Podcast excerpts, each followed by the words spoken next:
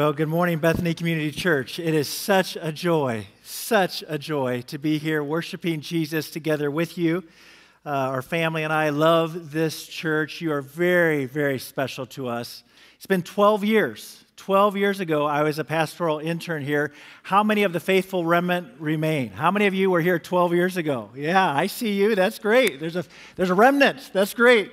So we're thankful, so thankful to be here. You know, this is a special thing to have uh, churches in partnership together that do pulpit swaps.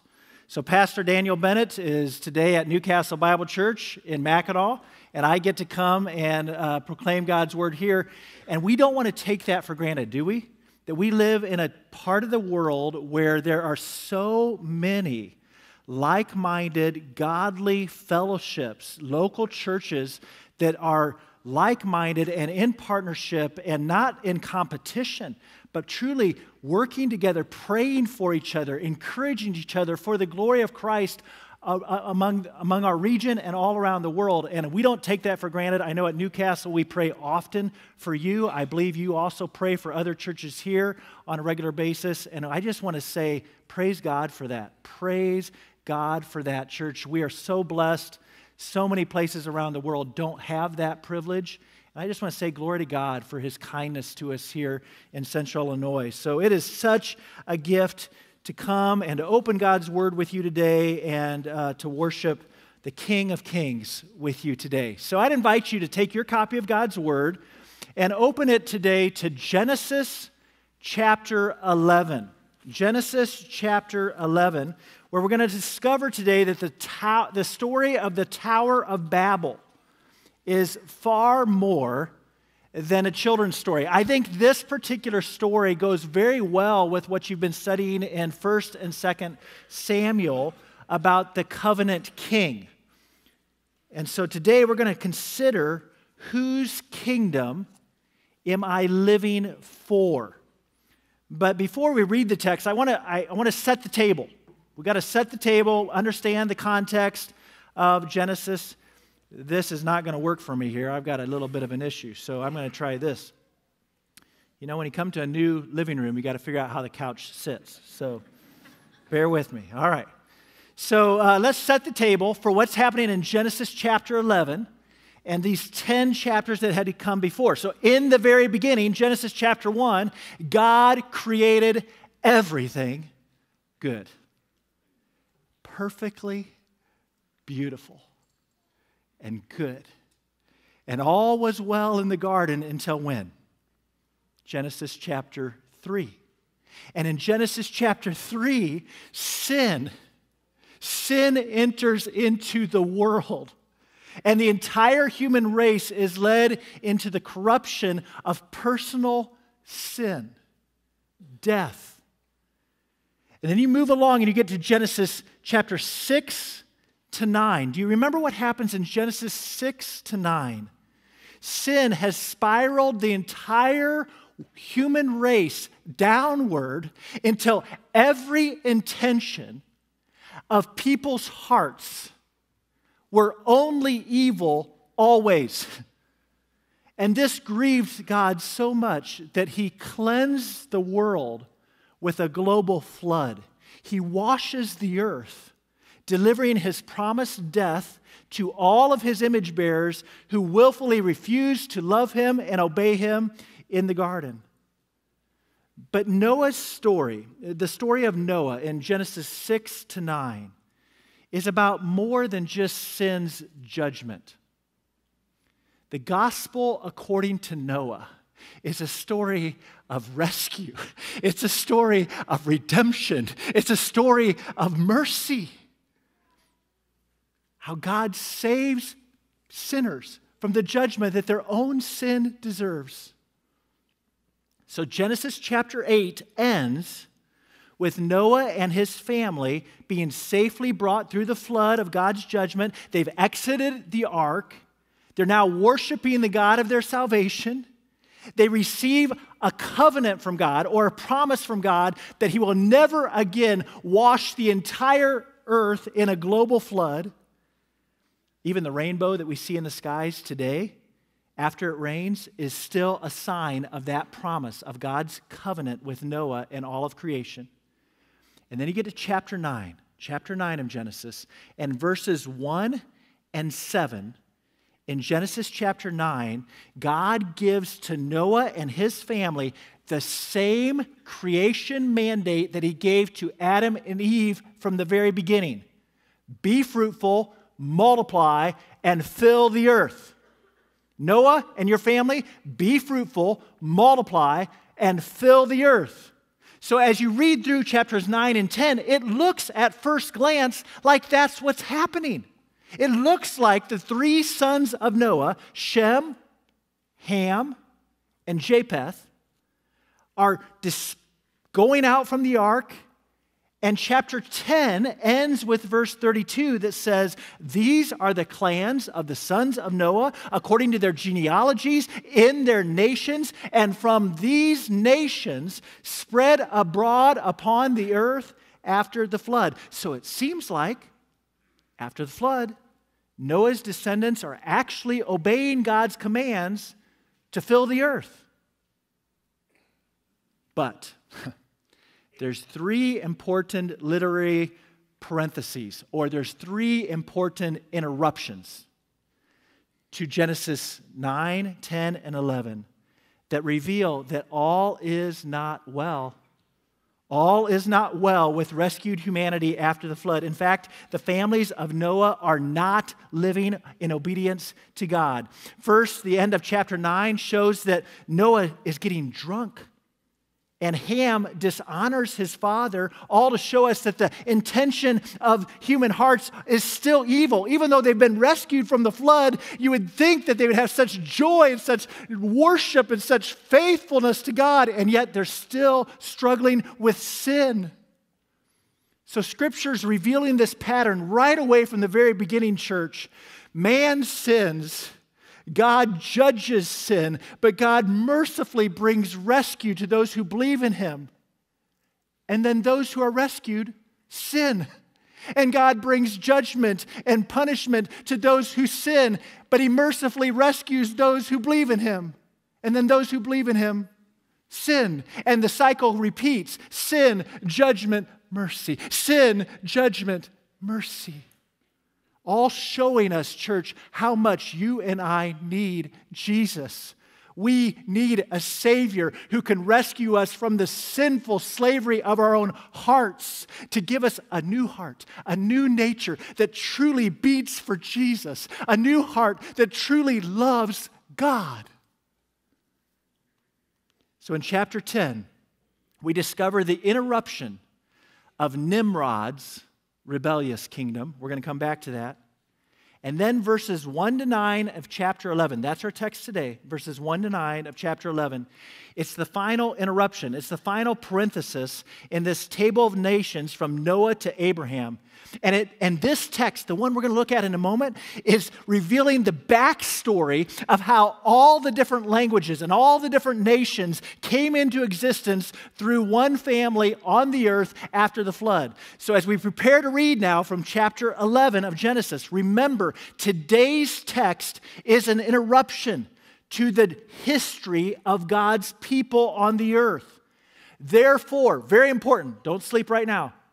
Today's text is not in chronological order. Chapter 11, verses 1 to 9, is a historical flashback. Moses, as he's right, is going back in time to, to explain the details of how the languages and how the nations all came into existence. After all, if you're reading in chapter 10, three different times in chapter 10, he's talking about the languages and these various nations that they are spreading across in their own clans, in their own languages. So today's text goes back in time to explain how all these different languages and nations came into existence from one growing family on the earth. So, with that background, I'd invite you to stand in honor of the public reading of God's Word. I'm going to read for us from the ESV translation, starting in Genesis 11, verse 1. Now, the whole earth had one language and the same words. And as people migrated from the east, they found a plain in the land of Shinar and they settled there. And they said to one another, Come, let us make bricks, let us burn them thoroughly. And they had brick for stone and bitumen for mortar. And they said, Come, let us build ourselves a city and a tower with its top in the heavens. And let us make a name for ourselves lest we be dispersed over the face of the whole earth. And the Lord, Yahweh, came down to see the city and the tower which the children of men had built. And the Lord said, Behold, they are one people, they all have one language, and this is only the beginning of what they will do. And nothing that they now propose to do will now be impossible for them. Come, let us go down there and confuse their language so that they may not understand one another in their speech. So the Lord dispersed them from there over the face of all the earth, and they left off building the city. Therefore, its name was called Babel. Because there the Lord confused the language of all the earth, and from there the Lord dispensed them over the face of all the earth. This is the reading of God's word. You may be seated. Let's, let's pray together for God's help as we meditate on this text. Father God, there is no God like you. You are King. We've sung about that, Lord. We've, we've already sung our prayer that you would be here, that you would come down. Just like you came down and looked at this tower that the men were building, I pray right now that you'd come down and look into my heart, look into our hearts, and that you'd cleanse us from living for our own kingdom that you'd cleanse us from our false worship, that you'd cleanse us, Father, from our pride and our fear and our idolatry. Oh God, please purify your church today through the preaching of your word. Please glorify yourself. For there is nothing more satisfying to our hearts than to behold your glory. Please, Father, lift yourself high and draw men to you, I pray. And all of God's people would say, Amen.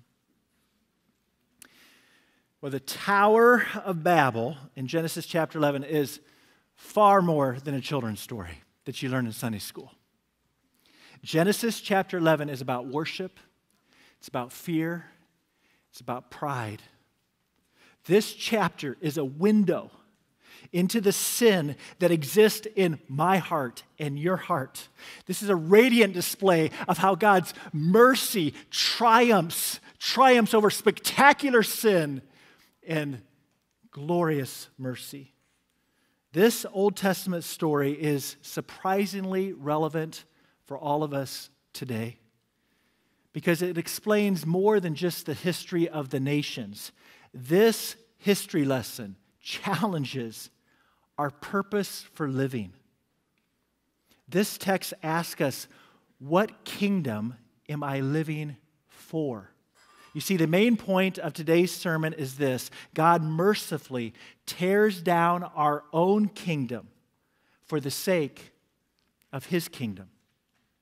God mercifully tears down the kingdom that we build in ourselves for the sake of his better kingdom. Sin always causes our hearts to construct our own self serving kingdom. But whatever sin builds, God's grace mercifully tears down. And this is not because God is some mean spirited joy killer. No, in fact, just the opposite. God is a happy God. God is a happy God, and He knows that our own me sized kingdoms will never be able to fully satisfy our souls that He created to enjoy Himself. So, whenever we begin to build our lives around ourselves, God employs a severe kind of mercy, a, a, a disciplining mercy of deconstruction to save us from ourselves and redirect our way back into obedience and back into joy, the joy of living for His kingdom so let's dive into the background of Babel by flipping back one chapter and going to Genesis chapter 10 and looking at verses 8 to 12, where we see the kingdom that is built by rebellion. Let me read these verses for us. Genesis 10, verse 8 says this uh, Cush fathered Nimrod. And he was the first on earth to be a mighty man. He was a, he was a mighty hunter before the Lord. Therefore, it is said, like Nimrod, a mighty hunter before the Lord. The beginning of his kingdom was Babel. And then it lists another bunch of other cities in the land of Shinar. Now, notice this Nimrod is the founder of Babel. In the scripture, Babel is most often translated as Babylon. So here, you can see that the great grandson of Noah, so the grandson of Ham, was the king Nimrod. And Nimrod was responsible for building the first Babylon, as well as many other great cities in ancient times. So, throughout Scripture, Babylon represents pride. Babylon represents wickedness of sin. Babylon represents the epicenter of all false religion. And so that's no surprise, actually, when you understand that the name Nimrod actually means literally rebel. King Nimrod was a rebel. In fact, you see that phrase before the Lord? It, it's, it's best translated against the Lord because Nimrod was the world's first known dictator. Three times in these verses, they emphasize that Nimrod was a mighty man because he ruled with violence, he ruled with aggression. The word hunter does not refer to the hunting of animals. Don't make any mistake here. The word hunter refers to the hunting of men. This man was violent. This man was a slaveholder. This man was oppressive. This man was an aggressor. This was the first human dictator in human history. He's powering up against the Lord. He's making himself strong by violently forcing others to become enslaved to him. And through his reign of violent oppression and aggression, he's founding what is going to be known as the Babylonian Empire, first in the land of Shinar, and then he goes on to find to, to, to create or found all these major cities in the land of Assyria. Now, verse 10 is the first time in the Bible the word kingdom is used. But notice it's not referring to the kingdom of God, is it? Verse 10 is referring to the kingdom of man, a kingdom by man, of man, for man's glory. Babel is the kingdom that Nimrod built by rebellion. Oh, I wonder this morning are there any Nimrods here among us right now? Are any of us fighting against Yahweh? With all of our might. I got to sit in on the, on the high school class this morning. They, they did the study of Elijah and the prophets of Baal on Mount Carmel this morning in high school, right? That's another battle. I'm asking us, what battle are you fighting against the Lord yourself? Maybe you're saying, I'll be like Nimrod.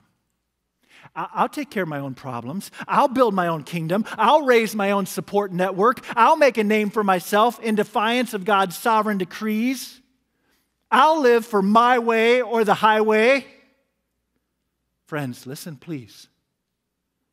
God will mercifully tear down any kingdom that seeks to exalt itself against his good rule.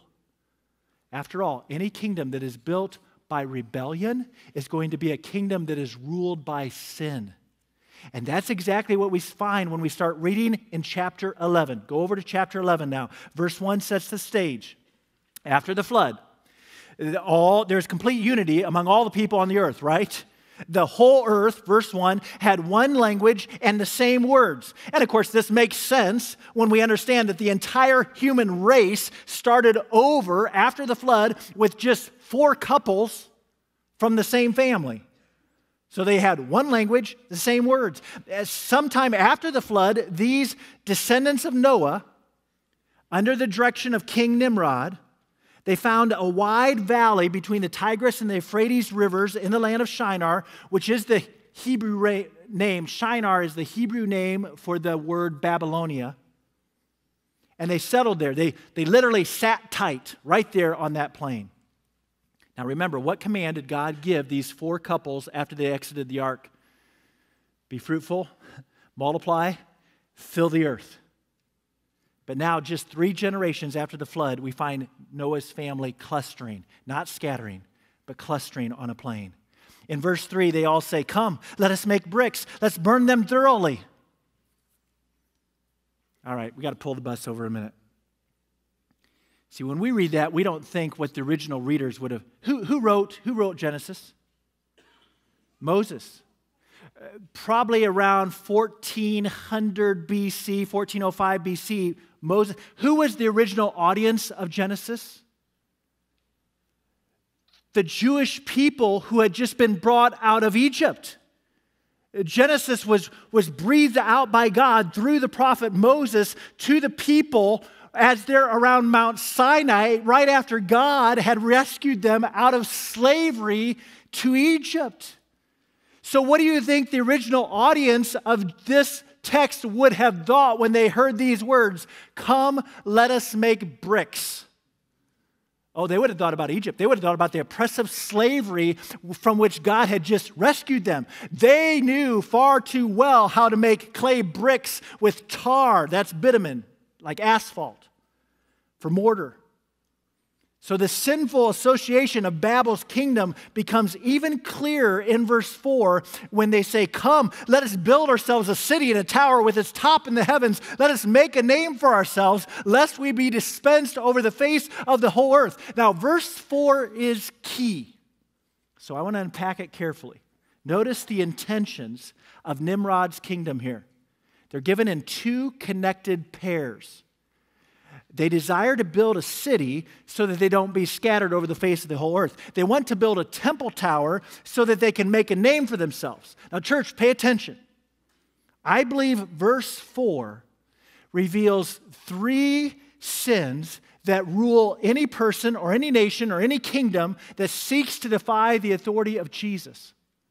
So, as we walk through this verse, be humble enough to pray that God's Spirit would cleanse you from the inside out of these sins which so strongly oppose God, which cause us to fight against God and His gracious lordship in our lives. Babel's first sin was the sin of idolatry or false worship. So Nimrod's kingdom was seeking allegiance or loyalty to something that was outside of the Lord. We see this when the people cooperate to build a temple tower, literally a tower with its head in the heavens. In other words, although this tower was tall, the, this phrase is not actually primarily about its physical height, it's about spiritual worship. See, if they wanted to get tall, they wouldn't have built on a plain at sea level there's mountains nearby they could have built a tower on top of that were several thousand feet higher. This isn't about physical height. This is about the heavens referring to a place where the gods little g lived. And since the Bible repeatedly traces all false religion back to Babylon, Genesis 11 is the first recorded biblical record of organized false religion. They're making their own religion here. This tower is about worship. So, loved ones, if you are living like a Nimrod and you are rebelling against God and you're blatantly disobeying what you know to be are God's commands, then you are guilty of idolatry. Because every human being will always worship something or someone. You can never not worship. That's part of what it means to be created in the image of God. God created every human soul. Yes, that includes you as a responsible worshiper so that you might love him and enjoy him forever. So, whenever you refuse to obey God, you're actually serving someone or something other than your creator. And notice how pride always goes with false religion. They say, let us make a name for ourselves. So don't, don't miss this. Worship is always tied to your identity. The human soul always roots its identity in the object of its worship. So when you disconnect your worship from God, you're always going to seek your identity then in the new object of your worship. This is the essence of pride. Pride sinfully seeks approval or identity outside of the Lord. Pride says, I'm going to empower myself with the approval of others so that I can live independent of God. So we wear what we wear, we drive what we drive, we preach how we preach just to be noticed, just to be approved by others. Friends, don't be deceived, please. Don't be deceived by sin's proud lies. That you truly think that you can build a kingdom that will withstand the severe mercy of God. We're going into a Christmas season, and the Christmas season in our country, in our culture, is, is driven by consumerism. So, so ask yourself honestly Am I purchasing this item? Or am I pursuing this promotion just so that others would think better of me? Am I, am I performing this service just so that others would think better than me? Because underneath all that pomp and pride, every man made kingdom is ruled by fear, which is simply seeking security outside of the Lord. Verse 4 makes this clear Come, let us build ourselves a city. That's the desire for security. Lest we be dispersed and find ourselves all alone away from one another. That's the voice of fear. Anytime you allow fear or a love for security or to control your life, rather than your love for God and your love for others, then you're building your own kingdom that God will mercifully tear down until you fix the anchor of your soul firm and secure in the finished work of Jesus. Now, church, if you're like me, you wrestle, I do, with this sin of fear and its Siamese twin that we call control. But Jesus died. And Jesus rose again to set us free from this Nimrod fear. The saving grace of God has rescued us, church, from sin's judgment. So now we have nothing to fear. God has not given his church a spirit of fear, but of power and of love and self control. Our security, church, is found in God's eternal adoption of our soul. Oh Lord, please deliver us from our me sized kingdoms, which are ruled by idolatry and pride and fear. And then, right on cue, in verses 5 to 7, we see the kingdom of man being restrained by the mercy of God. While people can never reach God on their own, God mercifully lowers himself to come down to us. Now, now verse 5 is actually quite humorous, really. Eh, because the only part of their building that actually reached the heavens was their sin. In fact, the language of the Lord having to come down and see the city and the tower is quite entertaining. Well, let's see here. Um, I've heard that Nimrod and his kingdom are building some tower. Oh, there it is. How cute. Now I can finally see this man sized project which Adam's sons have built. And so God says to himself in verse 6 Behold, they're one people. They all have one language. This is only the beginning of what they will do. Nothing they propose to do will now be impossible for them. Now, do not misunderstand verse 6. God is not threatened by the power of their cooperation. No, no, no. God is not threatened, God is dismayed.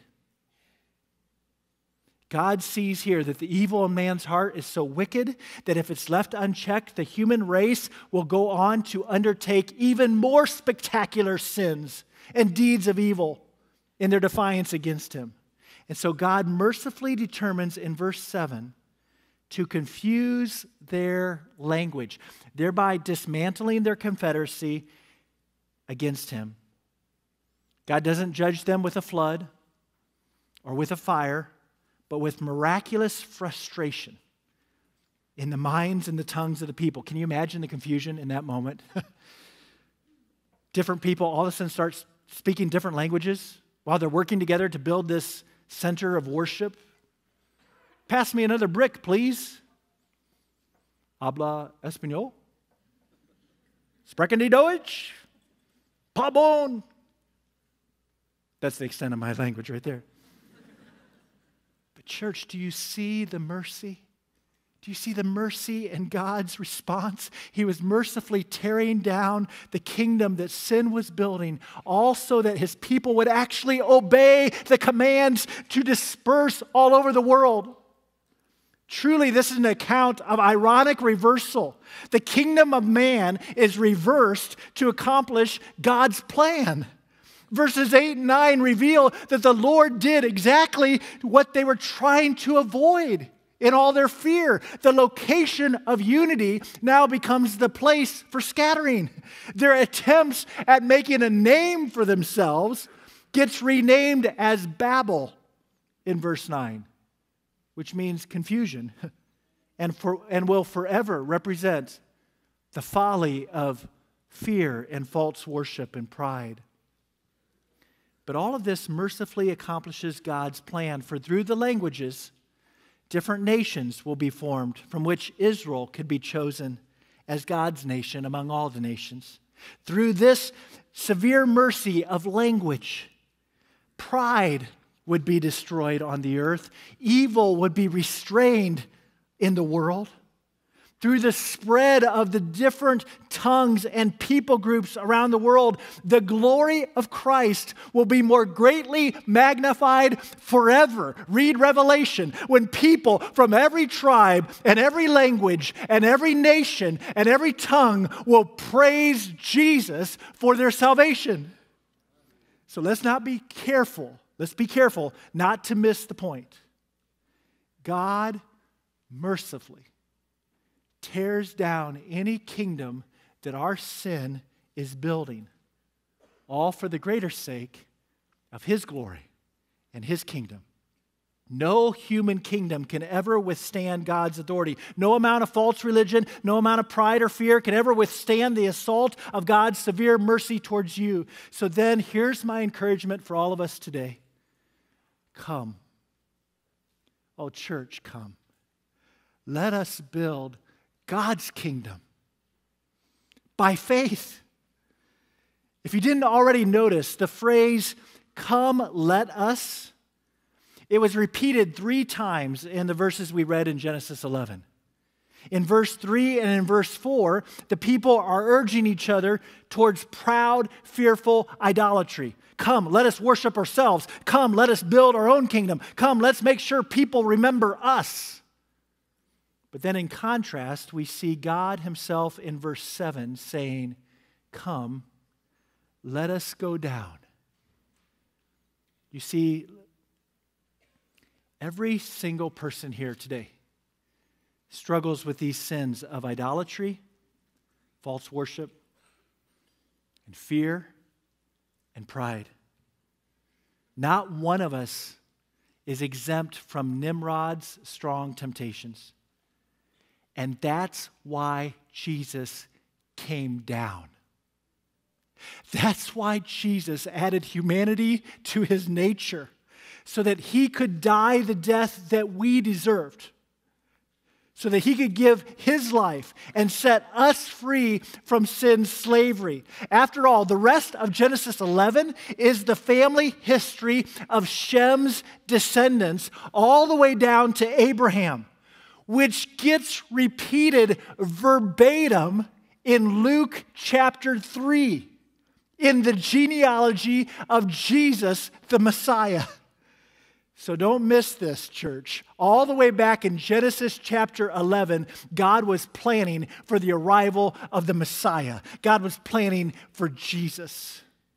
So if there's any rebellious Nimrods among us this morning, let me remind you graciously of God's invitation to you. For God says this in Isaiah chapter 1, verse 18 Come now, let us reason together, says the Lord. Though your sins are like scarlet, that means though your sins are really, really, really bad, they shall be as white as snow. Though your sins are red like crimson, they shall become like wool. Jesus said it this way in Matthew chapter 11 Come to me, all who labor and are heavy laden, and I will give you rest. Take my yoke upon you, learn from me. In other words, come and submit to my kingdom rule. For I am gentle and lowly in heart and you will find rest. Rest for your souls. For my yoke is easy and my burden is light. And then in the very last chapter of our Bibles, the Spirit and the bride say, Come. And let the one who hears say, Come. Let the one who is thirsty come. Let the one who desires to take the water of life without price. Dear Nimrods, stop trying to make your own name for yourself in this world. Stop trying to build your own kingdom. Stop trying to secure your own life. Believe on the Lord Jesus. Worship Jesus only. He will satisfy your soul's thirsty desires. Come to Jesus and believe. And, Christian, just a quick word for us believers this morning. We must learn from Babylon's sins. God has also given us a mandate, has He not? To go and make disciples, to build His kingdom among all the people of the world. We have now received the Holy Spirit that has made us one again through Christ. So let's not be found clustering up together in our churches, clustering up together in our church houses so that we can just build for ourselves our own secure kingdoms that are more about our glory than God's glory. That must not be. God refuses to share his glory with anyone. So let's come to Jesus. Let's repent of our pride. Let's repent of our fear. Let's repent of our false worship. And let's believe that Jesus is King. He's Lord. And when you believe that Jesus is as good as He is, you will obey Him. And whenever you obey Jesus' commands, you will be joyfully building his kingdom for the eternal praise of his name. Let's pray. So, Father, we just praise you and thank you that you are a God that not only rules and reigns over all, you rule and reign over nations and world history. You're, you're a God who no earthly dictator can threaten or dethrone. Father, you are King of kings and Lord of lords. And yet, in all of your power and in all of your majesty, you are a God who draws near to sinners, and you are a God who forgives our sins. You are a God who takes our crimson red sins and washes them away that we would be whiter than snow. If only we would come. So, Father, please come down to us and show us your glory and move our eyes away from the glitter of our self reliance and the glitter and the sparkle of our self worship and cause us to be truly satisfied in worshiping you. And together, your church would say, Amen.